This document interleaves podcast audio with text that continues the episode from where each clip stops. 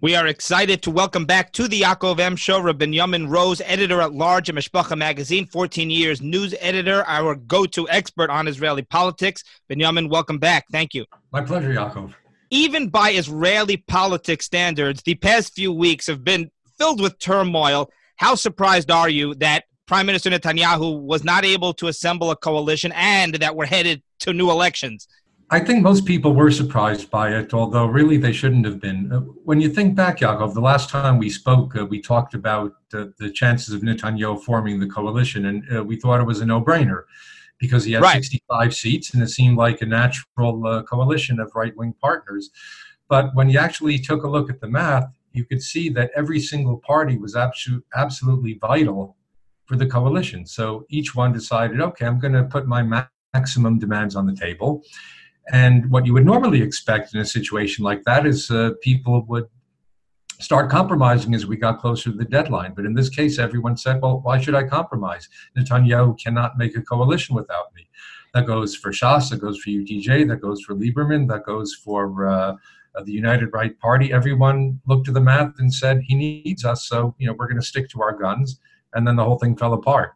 And essentially, that is sort of the advantage and disadvantage of a parliamentary system where one party with just a few seats can literally stop the entire government from operating.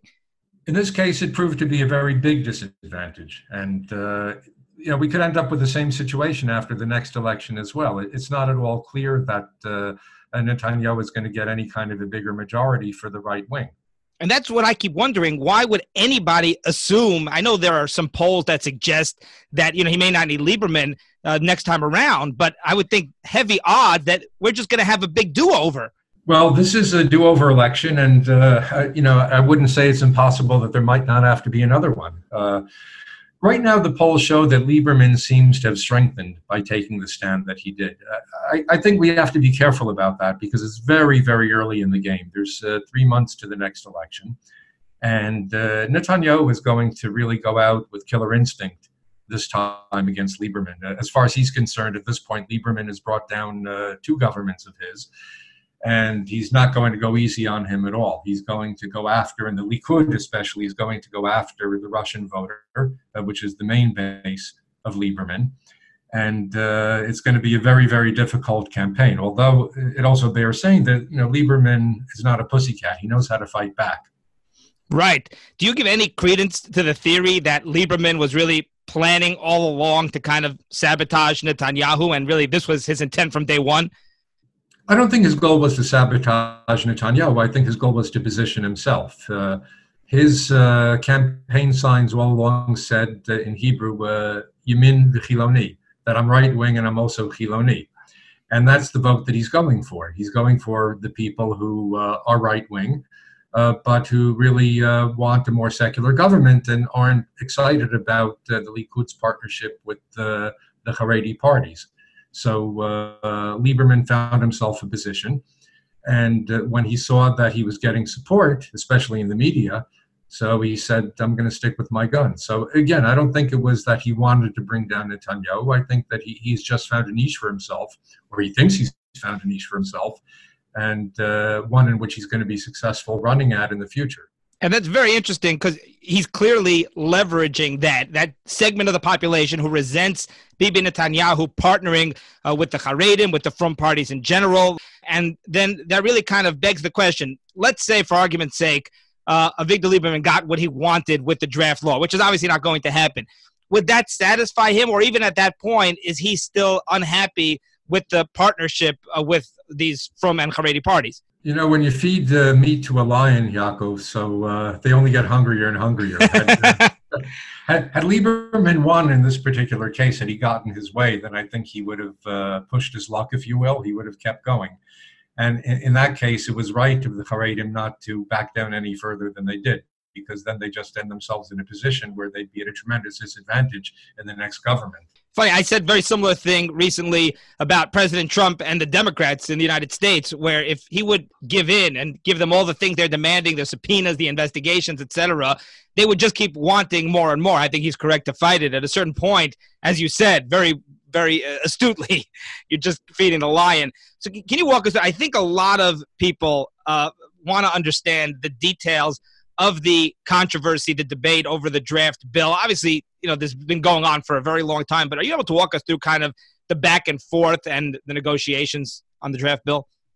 Well, this has really been going on for well over a decade. Uh, uh, you know, when I first made uh, Aliyah, basically there were blanket, and this was 26 years ago, there were basically blanket exemptions for uh, uh, the Haredi community. Right. Anyone who wanted to and said, I'm learning Torah, so they got an exemption to the army.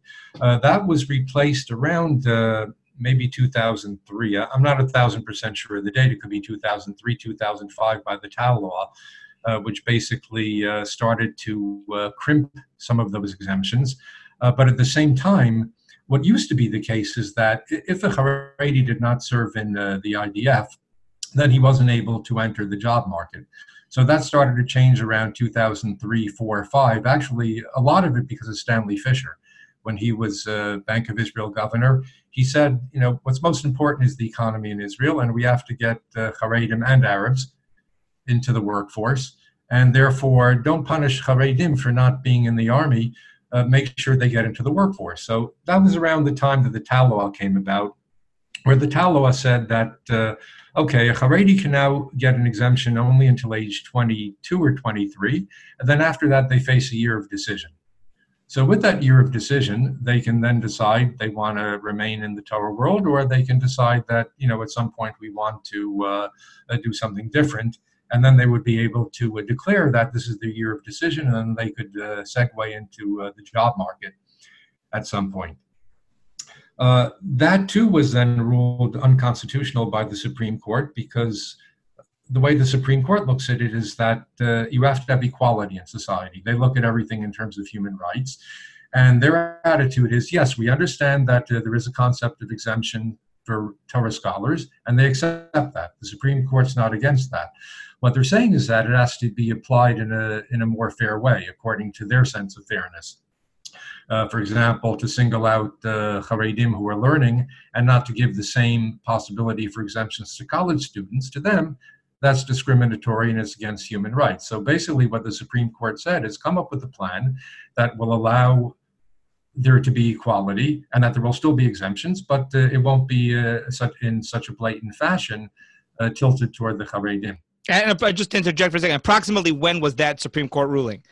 Uh, that was about two years ago. And, and, at that at that point, I'm sorry, they're saying that yes, we're actually perfectly uh, okay accepting exemptions for yeshiva bachrim, but as you say, it can't be specifically about yeshiva bachrim. It has to be anybody learning in, I guess, an acceptable institution. Absolutely, you have to read. Uh, you have to read the, the ruling carefully. The the Supreme Court ruling, the last one on the Haredi draft, was about 150 pages long in Hebrew. I read it twice, so uh, I can say I did wow. on it at least. but it's uh, it's quite complicated. Uh, but you know, it's important to read. It's important to be knowledgeable about these things because otherwise, it's very easy to uh, it's very easy to look at it in a very superficial type of way and they and say you know the supreme court is against this and uh, we're for that and then it becomes a, a zero sum game it's right. not it, again the, the supreme court does recognize the concept of uh, exemptions for torah scholars uh, the question is uh, how is it going to apply and how many of them should there be so basically the compromise that was reached which in essence the haredi parties agreed to was that uh, there would be an increasing number of uh, Haredim entering uh, the IDF, which there are anyway. There's approximately eight to 9,000 young men uh, in the Haredi world who turn age 18 every year. And in recent years, probably close to 3,000 of them have either been going into the army or uh, going into uh, national service. And the new law, which was passed in the first reading, and the one that Lieberman is stubborn for and says we can't change one word, basically set the level of requirement for a Haredi draft at the level that is basically at right now. In other words, he, he wasn't demanding, nor was the court demanding, that we go from 3,000 to 5,000, at least not right away. Uh, they said, we'll start with this number, and this is the number that we're getting, and this is the number that we'll accept. But uh, there's two issues. Number one, the, uh, the, the number rises every year.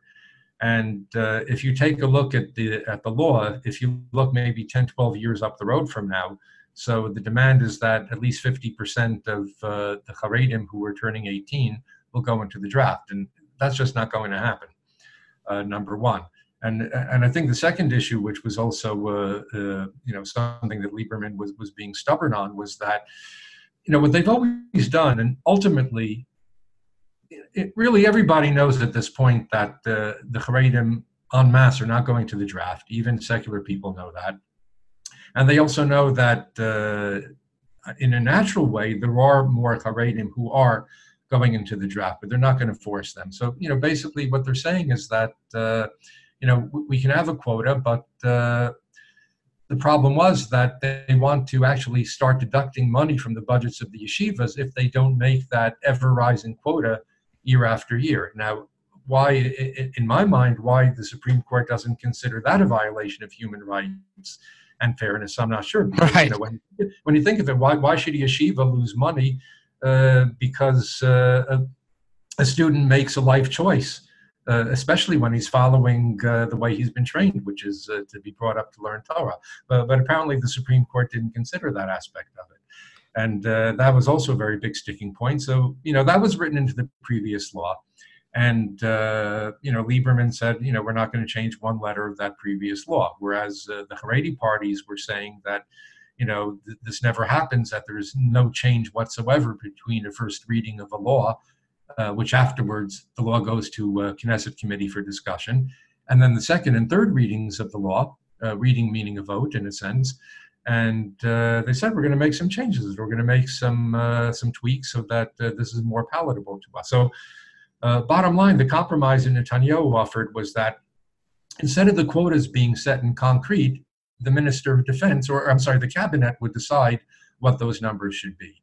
And uh, that was supposedly a very uh, clever way of giving everyone a victory. Lieberman could say, well, the law passed uh, as is, and the Haredim could say, okay, we don't have to worry because instead of the quotas, the cabinet will decide how many of us should uh, go into the army every year. But even that fell apart because Lieberman said, uh, no, can't change one word because as soon as the decision is, uh, as soon as the quota system is put in the hands of the cabinet, uh, the cabinet will bend to the wishes of the Haredim. So, you know, that's a very long explanation of, uh, of what's going on right now. Yeah, no, it's absolutely fascinating. And uh, and Lieberman essentially, I mean, what you're saying is that Lieberman kind of viewed that compromise as him caving in because everybody knows that the bottom line is, you know, the Haredim, the numbers that the Haredim want would ultimately be what's happening, wink, wink, and the funding would remain intact. And it's just kind of an offer for Lieberman to save face. At least that's how he viewed it. Yeah, and, and it's interesting because basically uh, all of this is up to the Minister of Defense anyway. At any point, the Minister of Defense can decide we have enough manpower or we need more manpower. And then they can go to the government and say, you know, please give us what we need because of such and such reason. So uh, it, it's always up to the defense minister to decide how many people are going to be drafted and how, I mean, ultimately, how many people are going to be drafted and go into the army. Uh, and, and, of course, uh, something that uh, even Lieberman admits and something that isn't publicized very much is that the, well over 40% of the non religious Israelis don't complete their army service and probably 20 to 30 percent of secular Israel doesn't go into the army at all. So, uh, on the one hand, you have a uh, ever increasing rate of Haredim entering the army, and you have an ever increasing rate at the same time of secular people not going into the army at all, and even if they do, not completing their army service. Interesting. That, and wh- why that, is that? That, yeah. that, you don't hear too much about. Yeah, no, uh, exactly. Why is that? Why are the seculars either not joining or why are they leaving early? What's the official reason for that? Uh, I don't know if there's an official reason. I think uh, in a lot of cases, uh, you know, there's a lot of people who are uh, uh, who are misfits in some cases. Uh-huh there are people who have uh, abuse issues, uh, shall we say, and uh, they couldn't pass uh, they couldn't pass a test, just like athletes are tested for uh, for right. substances. So uh, you know the army also they're very strict about that. and there's also probably a, a larger amount of what we would call conscientious objectors at this point who just feel you know they don't want to fight or they think that Israel yeah, they just don't want to be drafted. Uh, uh, yeah, they don't want to be drafted, or they feel that you know they don't want to go uh, into the army and then have to uh, serve in Judea and Samaria and have to uh, support what they call the occupations. So there are more people who are finding a way out. Uh, you know, you can also, you know, a lot of people will do this, but you know, you can go to your recruiting session and you can act like a bit of a mashugana and then they'll say that uh, okay, uh, you know, this guy's a, a misfit. So you know, there's a lot more people who are who are playing that game. Is it fair to say that if Haredim never were drafted into the army, you know, the numbers would be there and it would really be fine. And this is much more about kind of forcing the Haredim to be equal to everybody else and, and about an anti-frum agenda than it is about defense and the army? Uh, the the, uh, the one the one area that I would be a little bit more cautious on is uh, is the anti-frum agenda because I I, I I, try not to attribute that uh, to people. I I don't think in most cases uh, uh, the demands or the interest that Haredim serve in the army or go into the workforce stem from an anti-frum agenda. They, they, they, stem from certain fears, especially economically speaking, that if you don't get more Haredim into the workforce, so then basically, uh, uh, you know, there's not going to be enough taxes being paid and the economy is not going to run. The government won't be able to provide the services and benefits that they do. but there's always been understandable yeah, there's always been a big issue in Israel about uh, about equality and about the feeling that uh, it's not fair that the Haredim don't go into the army. And there are people who also uh, feel from that viewpoint. But you know, on the other hand, if you take a look at uh, what's actually happening again, you know, when you see that more Haredim are signing up, and when you also see that the manpower needs are much different now because uh, you know, who knows, uh, the next war, you know, that uh, Bezrat Hashem shouldn't have to be fought. Uh, the next war could end up being a, a cyber war. Uh, we don't know that it's going to be hand to hand combat in the streets of Gaza or in the Kasbahs of, uh, of Jenin. So the manpower needs of the army are very different. And, you know, sophisticated people realize that there are other solutions. Uh, there's been talk about an all volunteer army. I, I, don't think that there's enough people here uh, to support that kind of situation. And, and, on the other hand, there are also a lot of secular people who understand that you know you can't force people into the army. There, uh, I've interviewed on, on many occasions uh, very intelligent uh, secular people who are professors and uh, who are heads of organizations who say that uh, you know there's some people who are just it's not in their culture and uh, you can't take uh, the Haredi society here in Eretz Israel and expect to change them and turn them into uh, every man. So, it's just not going to happen. It's a great point. Uh, getting back to the elections here, as fascinating as this is for a moment, uh, is there any chance that Bibi Netanyahu loses control of Likud? I'd say the chances are very slim at this point, but uh, the the big problem for Netanyahu is uh, his legal problems. And uh, as you get to uh, the September election, so right now his new uh, Shimua, his new hearing with Mandelblit, the Attorney General, uh, where Netanyahu will have a chance to refute the charges against him and convince Mandelblit not to indict him. So that new hearing date is set for October 2nd. And Mandelblit already postponed it because Netanyahu's lawyer said they need more time to review the files. I, I highly doubt that he's going to postpone it again. And it's going to be really tricky this time because you have an election on September 17th. Uh, that will give uh, Netanyahu, it takes about a week or two after the election to uh, get organized, and then he has four to six weeks to form a government. So, which means that October to mid-November is the time that Netanyahu will be trying to form a coalition, and October second he's supposed to uh, sit for the hearing in front of Mandelblit. Mandelblit uh, made it clear that I'm not going to let political considerations get in the way anymore. So, uh, you know, by the time uh, Netanyahu announces his government, uh, you know, we could have a month or two later, we could have a decision on an indictment. I mean, talk about drama, and, and, there was a lot of discussion about how Netanyahu was hoping to form a coalition and then have a law passed that would make him immune as prime as a sitting prime minister from being indicted. Obviously, that's not going to happen in that time frame. Yeah, Gideon Sa'ar definitely uh, is uh, is credited for putting that idea to rest. He came out very strong against the idea. He said that it would uh, be, be very harmful for the Likud and uh, basically, once he, who's uh, very powerful within the Likud, came out and said that I don't think it's a good idea, then basically other people fell in line. And then Netanyahu basically had to back down and said, well, you know, I really didn't want to do it this way anyway. So, uh, you know, that that's basically to answer your question. That's how Netanyahu could lose uh, control of the Likud.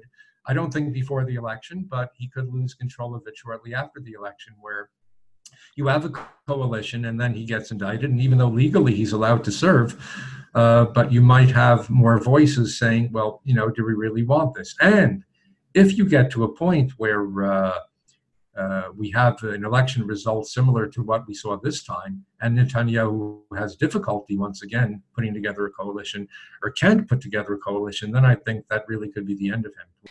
And, now, but essentially, if I understand you correctly, you're saying theoretically he could be indicted in October and he still could form a coalition while he's under indictment. And, and technically, legally, he can in fact be the prime minister and rule over that coalition, but politically it could damage him to have a sitting prime minister newly elected with his coalition who's on trial for criminal charges. Uh, correct. The indictment wouldn't come as early as October because the hearing would be October 2nd. But okay. uh, I don't think Mandelblit would take more than a month or two to, to make a decision. So it could be shortly after a coalition is formed. That's when the indictment would be handed down. And uh, again, as I said earlier, if he has, if he stumbles again and can't make a coalition, then that's that's definitely curtains for him. Even if he does, uh, you'll certainly start hearing voices that uh, you know, is this what uh, we want? Even though Netanyahu legally can continue as prime minister, uh, even under indictment. And you know, a trial would take uh, probably a year, and then until the judges decide, because we don't have jury trials in Israel, it's uh, uh, cases are heard before judges. So until the judges decide, could be another year. So Netanyahu could squeeze out another year or two of rule, either under indictment. But again, the question is. Uh, does the Likud get restless, and do they say, "Well, you know, this guy's under indictment and uh, he's weaker than he was before, and the challenges are greater than ever. And, and is this really the way we want the country to be run? And at that point, there could be some calls within the Likud for him to step down. I mean, it's absolutely fascinating. And my final question is what I always wonder for the Haredi community, for the Frum community population in Eretz Israel, what is the best case scenario? Obviously, they do have a partner in Netanyahu. Is the best case scenario for Bibi Netanyahu to figure out a way to keep control, or is there some other scenario, or is there a risk here of them really being harmed if that does not happen? The uh, UTJ, United Torah Judaism Party, uh, meaning uh, Degel Torah and uh, the Hasidic branch, uh, right. as well as Shas, basically have already said that uh, they're going to support Netanyahu again to form the next government, assuming that uh, the Likud gets the most votes. So uh, obviously, the Haredim feel that uh, Netanyahu is on their side, and Netanyahu likes the Haredim. He sees them as uh, natural coalition partners and uh, people who aren't ambitious to topple him. on the other hand, you know there is life after Benjamin Netanyahu you know, Ben Gurion served a long time, and uh, you know, Golda Meir and others were in office for a long time. And uh, you know, we ha- we do have to look uh, to the day after Benjamin Netanyahu, and it could be that day is coming sooner rather than later. And right. if Likud uh, should win, and uh, let's say if someone like uh, Gideon Sa'ar ends up being the leader of the Likud and the prime minister, I, I think he would be Haredi friendly also. Uh, I, I, even think that uh, if Benny Gantz uh, were to be the prime minister, uh, Benny Gantz is not anti-religious or anti-Haredi. Uh, I think that he would also want the Haredim in the coalition, and they would be able to work together as well. Right. He has claimed, certainly publicly, he, it was very self-serving because he wanted the votes, but he has claimed to be very Haredi friendly. That is a good point. Yeah, and, and I think that uh, I think that he would be able to make a coalition with the Haredim, although uh, my uh, my hunch is that we're going to see support for him slip as we get later into the election process. You know, this time he was a brand new face, and he generated a lot of excitement. Uh, I, I, don't see him as an aggressive campaigner with a lot of fire in his belly. And uh, you have Yair Lapid, who said basically at this point that, yeah, he'll go along with uh, Gantz one more time. But uh, I have a feeling that uh, their star is going to, to fade again. I'd be surprised to see them get uh, as many votes as they got last time. Uh, Interesting. Who will benefit? Uh, and this will Lieberman, you know, Lieberman could take away votes from the Lapid faction of uh, of uh, the right. Party. So you know, you could end up seeing blue and white getting 26, 27 seats, and Lieberman getting eight, nine, or ten. And Lieberman, ironically, getting stronger by the new elections, which is not. That's what the initial polls show. Again, I, I you have to be very careful because uh, Netanyahu is going to really go head to head with Lieberman and uh, depending on how effective a campaign he runs, he might be able to weaken Lieberman significantly. But that's uh, one side of it. The other side of it is that Lieberman gains strength at the expense of uh, the Lapid wing of blue and white, and he ends up uh, he ends up being uh, the the second or, or, not the second, but he ends up being the third largest party and a, uh, a kingmaker in the next uh, coalition. Is, is there a chance we see President Trump campaign for Bibi Netanyahu? There's been reports that he might come to Israel uh, during the campaign. I, I, I, tend to doubt it. Uh, you know, uh, the, the president uh, gave a few tweets. I think he's also frustrated with the the Israeli political system. I, I think President Trump has uh, his hands full in America. And uh, you know between tariffs and uh, you know between the really the uh, the campaign is now starting to gear up in, in the U.S. for the 2020 presidential election. So uh, I, I, don't see Trump overtly campaigning for Netanyahu. Uh, I think he's made his sentiments known, uh, but I think he's going to stay close to home. Benjamin Rose, I could literally discuss this with you for hours. Fascinating, your clarity, your level of detail, very, very much appreciated. Benjamin Rose, editor at large of Mishpacha magazine and former 14 year news editor. Thank you, and we hope to speak with you soon. My pleasure, Yaakov. Always looking forward.